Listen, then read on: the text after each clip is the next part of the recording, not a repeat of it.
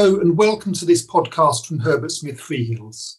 I'm Andrew Lidbetter, a partner in our public law team in the London office. I'm joined today by Nusrat Zar, another public law partner, and Vikram Sachdeva QC of 39 Essex. We're very pleased to have Vikram with us today because he's the chair of the Administrative Law Bar Association and was also a member of the government's panel on the independent review of administrative law.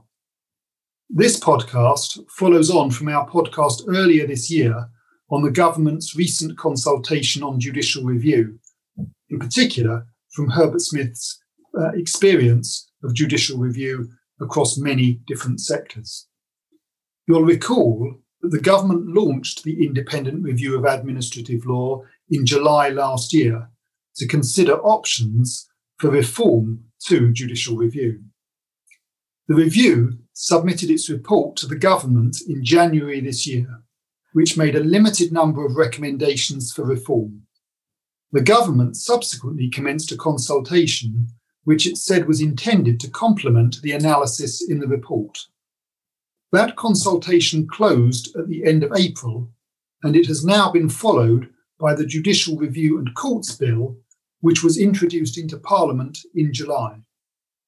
We'll be discussing the implications of the bill with Vikram in this podcast.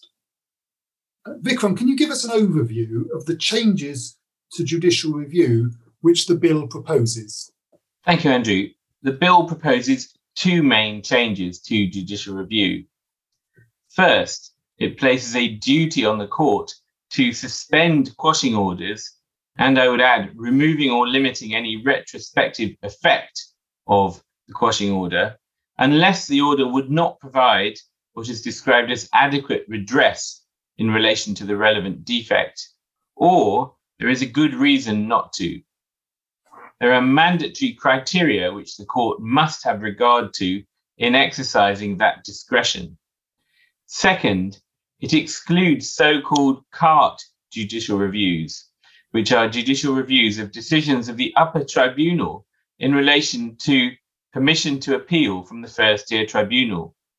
Controversially, it does this by means of an ouster clause, which we'll come back to. Thanks, Vikram. Nusrat, can you uh, summarise for us uh, HSF's views on the proposals in relation to CART judicial reviews uh, and indeed also the suspended quashing orders? Yes, HSF's views on this topic were included in its response to the consultation and we explained that any jurisdiction for suspended quashing orders should be carefully developed through principles developed by the judiciary and that they should be exceptional in nature rather than being or becoming a norm. As regards CART judicial reviews, we noted that the original basis of these was that the Supreme Court concluded there was a real risk of the upper tribunal becoming in reality the final arbiter of the law which the Supreme Court considered was not what Parliament had provided. Serious questions of law might therefore never be channeled into the legal system, and there would be the possibility that serious errors of law affecting large numbers of people would go uncorrected. I can see that from the perspective of the courts, the introduction of a power to make a suspended quashing order will confer on judges a potentially wide discretion uh, to limit the consequences of ultra-vires decisions and acts and, and could possibly draw them into uh, complex policy areas. Uh, Vikram, do you see the introduction of suspended quashing orders as, a modest or, or, more significant change uh, to the public law remedies available to the judges? Andrew, it's one of the few areas that the independent review panel thought appropriate to add to the powers of the judiciary it is certainly significant in theory because, as you say, it prolongs the legal effect of decisions which the court have held, will have held to have been unlawful. And at the very least, that's a constitutional innovation. We will have to see when the courts use them, but I would personally would be surprised if they were granted in anything more than in unusual cases. Uh, uh, um, Building on that, what impact do you think the power to make a suspended quashing order will have from the perspective of judicial review claimants uh, and indeed third parties that might be uh, supporting the position of claimants? I think the new power may assist claimants and result in greater judicial scrutiny of public bodies' acts and decisions.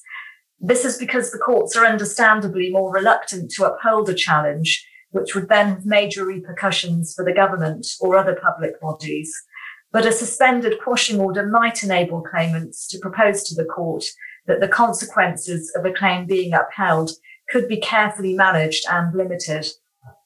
It is, though, conceivable that a court might remove any retrospective effect of its ruling, whilst also suspending its prospective effect until such time as the defendant has been able to patch up the defect.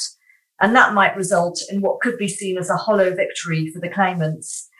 I think this is likely to be a real concern in cases where what's alleged is that a public body has failed to take something into account or has failed to have due regard to, say, the statutory equality duties. From the perspective of third parties, those whose rights are affected by court upholding a judicial review could be seriously prejudiced by the proposed new power. The decision to exclude the so called CART judicial reviews has been described as marking the return of ouster clauses uh, and possibly setting the groundwork for the removal of the jurisdiction uh, of the administrative court in future legislation. Vikram, um, you mentioned ouster clauses uh, earlier. Do you uh, see the bill as potentially having that kind of consequence? Andrew, I think it's uh, important to examine the context of a potential ouster clause.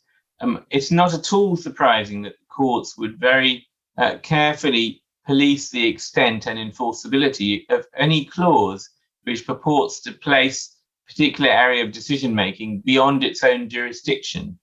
Uh, on the other hand, the starting point is that this would be a substantive reform which was recommended by an independent panel of experts and has undergone consultation.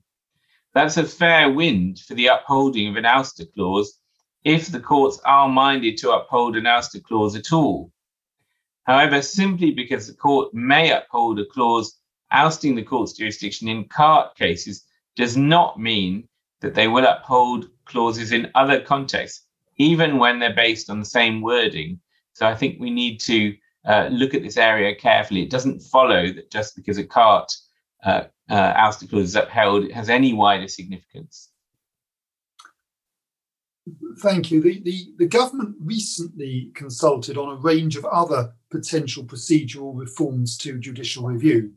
Uh, but the bill's explanatory note makes clear that the government has decided not to proceed with these proposals following the consideration um, of the uh, review report and responses to the consultation. Other procedural changes for judicial review, which the government consulted on, uh, concerned removing the promptness requirement uh, from the three month deadline for judicial review applications, uh, introducing multi track timetables, and a claimant's right to reply.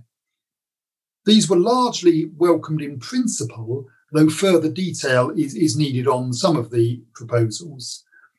As they don't require primary legislation, these proposals are not included in the bill, and it's expected that the uh, Civil Procedure uh, uh, Rules Committee will be invited to develop and implement them in the coming months. So, Vikram, what's the next stage for the bill? The next stage is a second reading in the Commons, which should be soon, I think. In the meantime, we have a new Secretary of State for Justice as of yesterday, Dominic Raab, and it will be interesting to see if that changes anything. Thank you. That brings us to the end of today's podcast. Thanks very much to Vikram for joining us today, uh, and thank you for listening. For more information, do uh, get in touch and keep an eye on our public law notes blog. Uh, this was uh, Andrew Lidbetter and Nusrat Zar of the Herbert Smith Freehills Public Law Practice uh, talking with Vikram Sachdeva. Thank you, everyone.